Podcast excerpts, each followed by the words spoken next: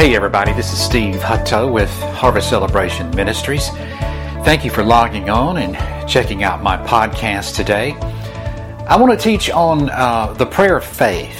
We'll just call it the prayer of faith, something that's very necessary for every believer.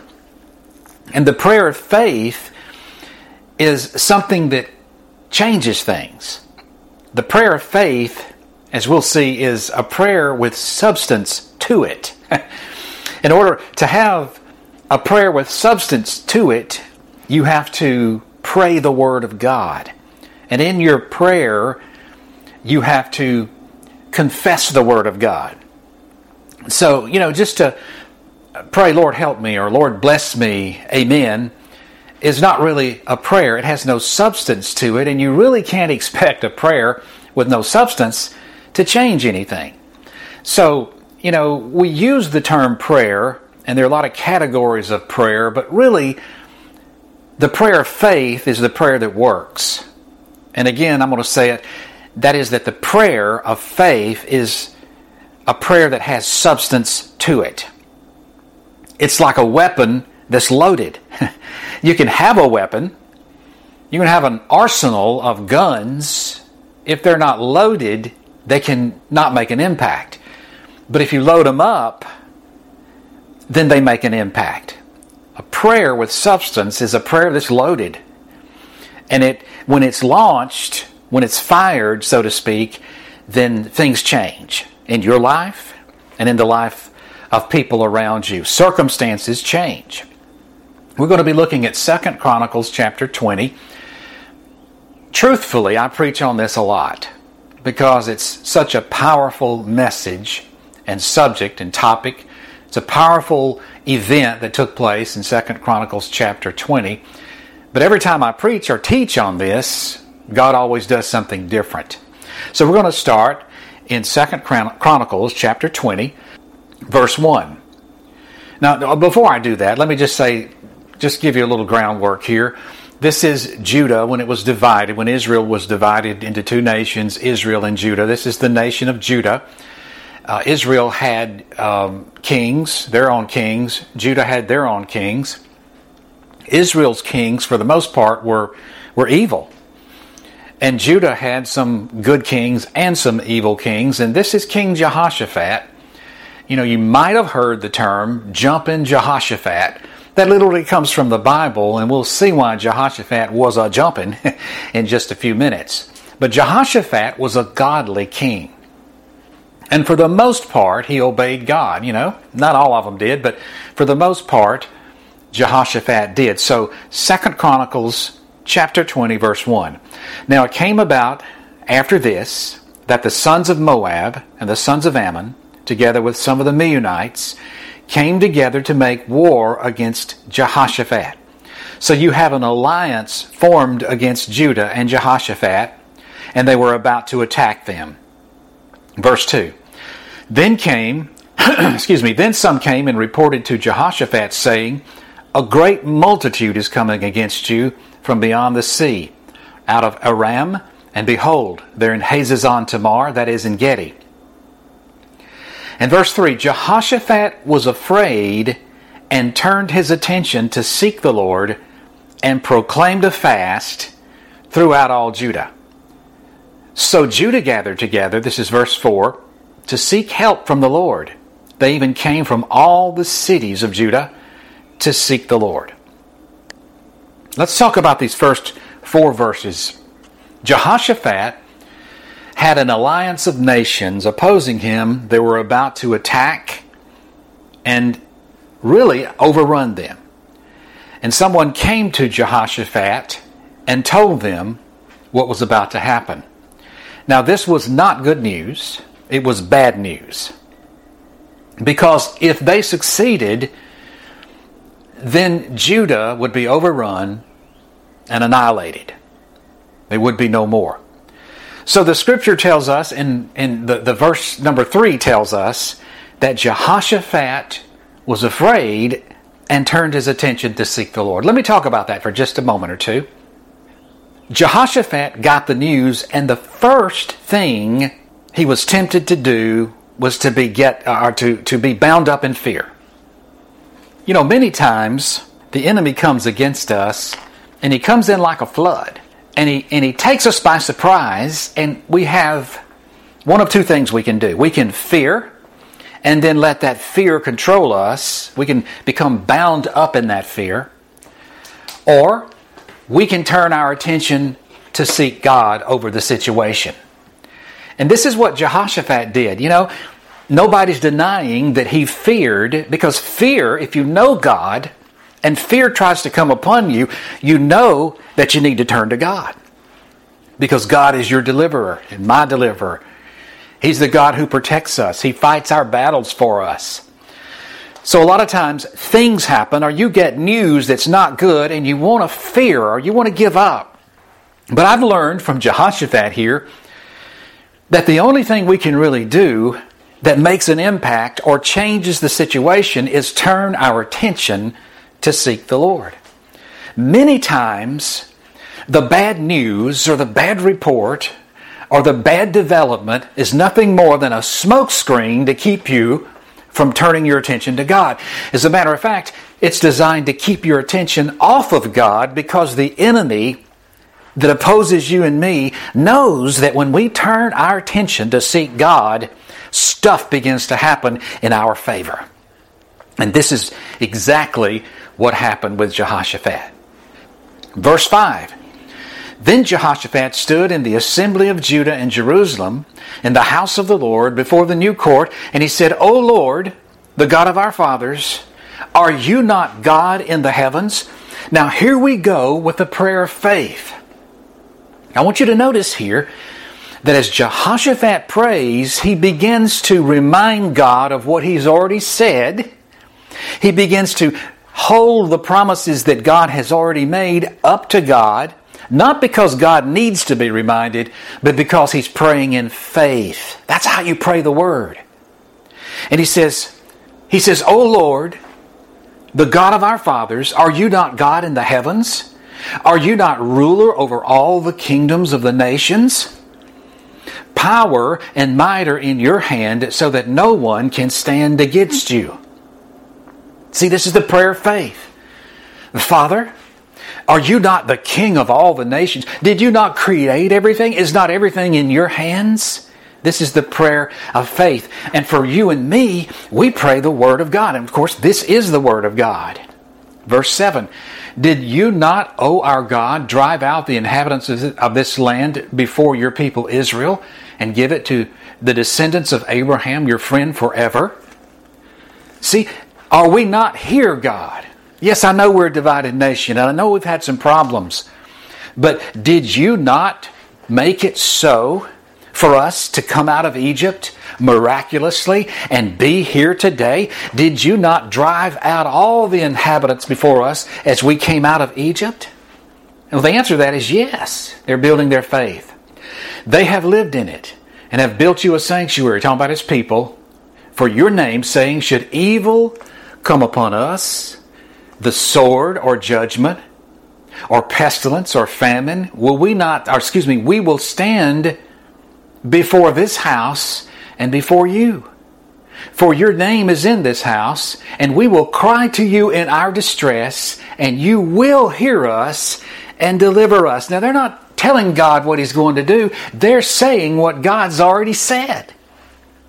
you know, for healing, you could say, Father, does not your word say by his stripes we are healed. He was wounded for our transgressions. He was bruised for our iniquities. The chastisement of our peace was upon him, and by his stripes we are healed. Isn't that what your word says, Father?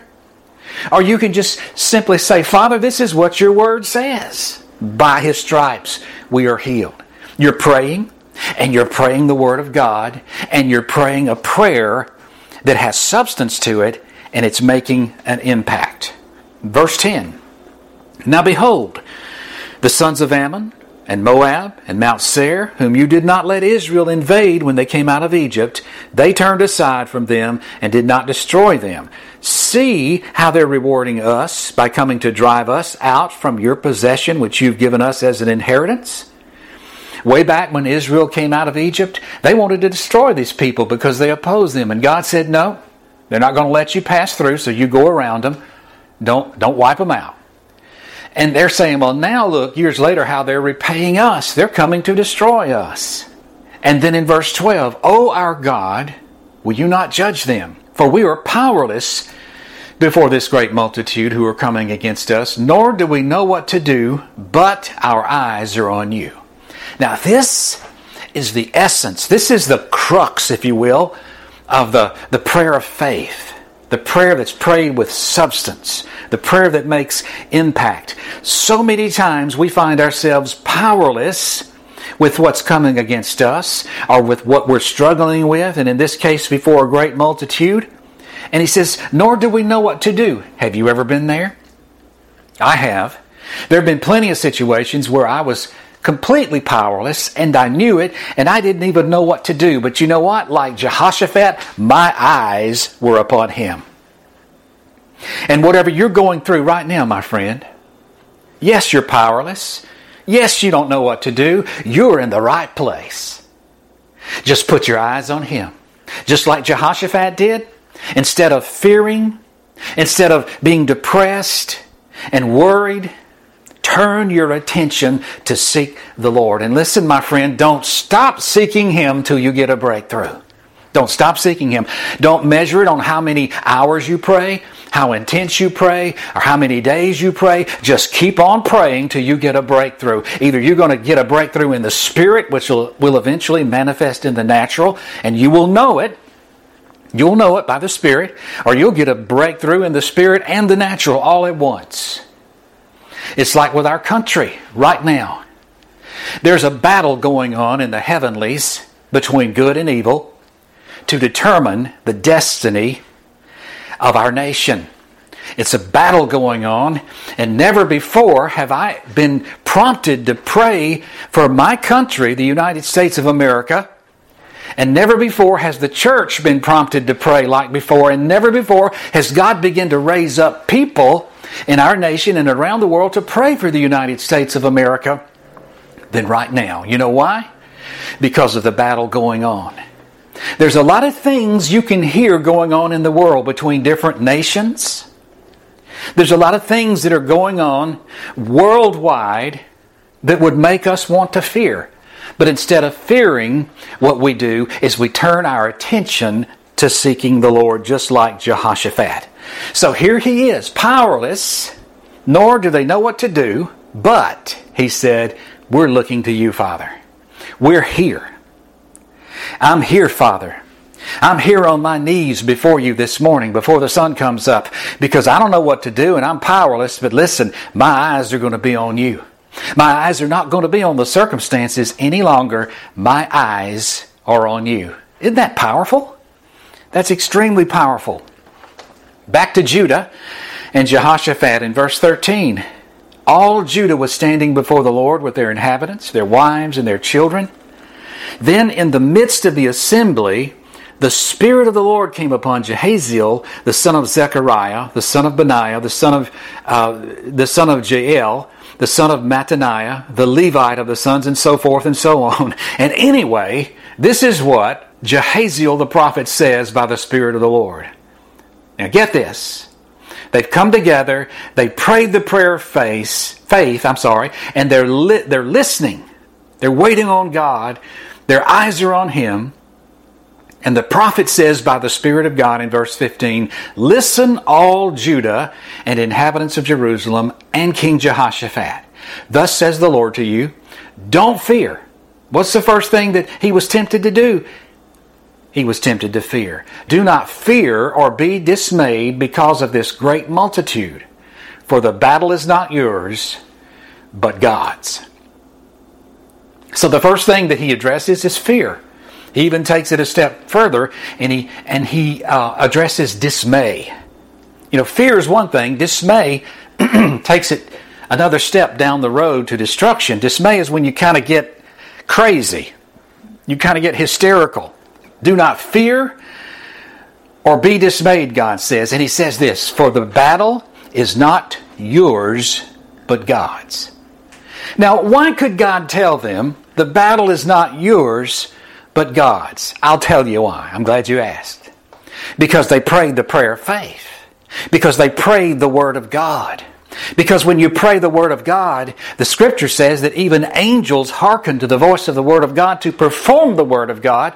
And when it comes out of your mouth and my mouth, just like it originally came out of God's mouth, angels, that's one reason, get in, that, that man, that they're charged and they begin making sure that the Word comes to pass. But as they prayed the prayer of faith, God had to move. And when God moves in your behalf because you pray the prayer of faith, you know what? You didn't fight, God did. So he goes on to say this Tomorrow, this is verse 16, go down against them, or come up, and you will find them on the end of the valley in the front of the wilderness of Jeruel. Verse 7, this is key, 17. You need not fight this battle. Station yourselves. Stand and see the salvation of the Lord on your behalf, O Jerusalem and Judea. Do not fear or be dismayed. Tomorrow go out to face them, for the Lord is with you. So he says, You don't have to fight this battle, but I do want you to go out. I do want you to face them as if you're going to fight them. And take your stance, draw up in battle array, take your, your, your battle stance as if you were going to fight, but I'm going to fight it for you. And while you're stationed and while you're standing, the Lord says, I'm going to wipe out your enemies before your face. Just like that. Verse 18 Jehoshaphat bowed his head with his face to the ground, and all Judah and the uh, inhabitants of Jerusalem fell down before the Lord, worshiping him. The Levites, from the sons of the Kohathites, and of the sons of the Korahites stood up to praise the God of Israel with a very loud voice. So you had Jehoshaphat and most of Israel, or most of, uh, excuse me, Judah and Jerusalem on their faces before God, but the Levites, those that God had appointed to conduct the worship, they stood up and they were praising God with a very loud voice. Man, there was praise and worship going on, and there was worship and adoration as they laid on their faces. That was incredible. And so, in verse number 20, it says, They rose early in the morning and went out to the wilderness of Tekoa. And when they went out, Jehoshaphat stood and said, Listen to me, O Judah and inhabitants of Jerusalem. Put your trust in the Lord your God, and you'll be established. Put your trust in his prophets and succeed. And when he had consulted with the people, he appointed those who sang to the Lord and those who praised him in holy attire. And as they went out before the army, they said, Give thanks to the Lord, for his loving kindness is everlasting. You know, loving kindness in, the, in a New Testament sense is grace. is grace. They didn't deserve to win. They didn't have to win. They didn't have to fight to win, but God decided for them they were worthy to win, and He fought the battle for them. Now, as they were going out to face the enemy, there was a consensus, a general consensus, that they, since they weren't going to have to fight the battle, they'd already celebrated the night before. We're going to continue this celebration as we go out. So they put the worshipers and the dancers and the singers out in front of the army and went out celebrating the victory. Now, is that a prayer of faith or what? There needs to come a point in your prayers where you celebrate the victory because you know in your heart that God has given you the victory. How do you know that? Well, number one, the Word says you have the victory. Number two, you'll, you will sense it in your spirit. And number three, you will see the breakthrough in the natural eventually as you are consistent in your prayers. And so there needs to be time in your worship and praise, especially for we who are on this side of the cross that are born again and filled with the Spirit of God. When we just simply worship God, my goodness, I'm about to get excited.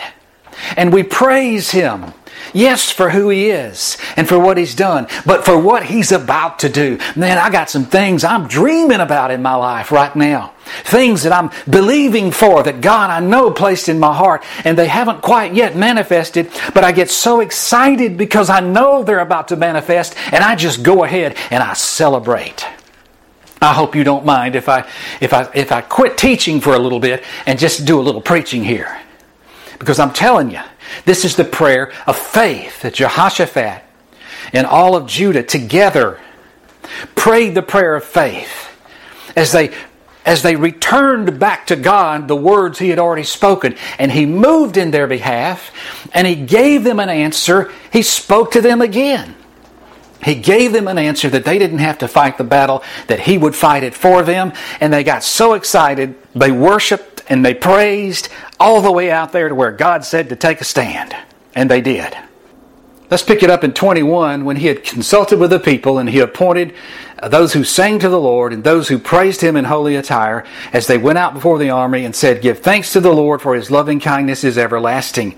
Verse 22 And when they began singing and praising, uh, the Lord set ambushes against the sons of Ammon, Moab, and Mount Seir, who had come against Judah.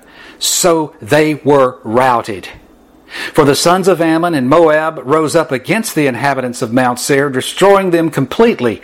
And when they had finished the inhabitants of Seir, excuse me, when they had finished with the inhabitants of Seir, they helped to destroy one another.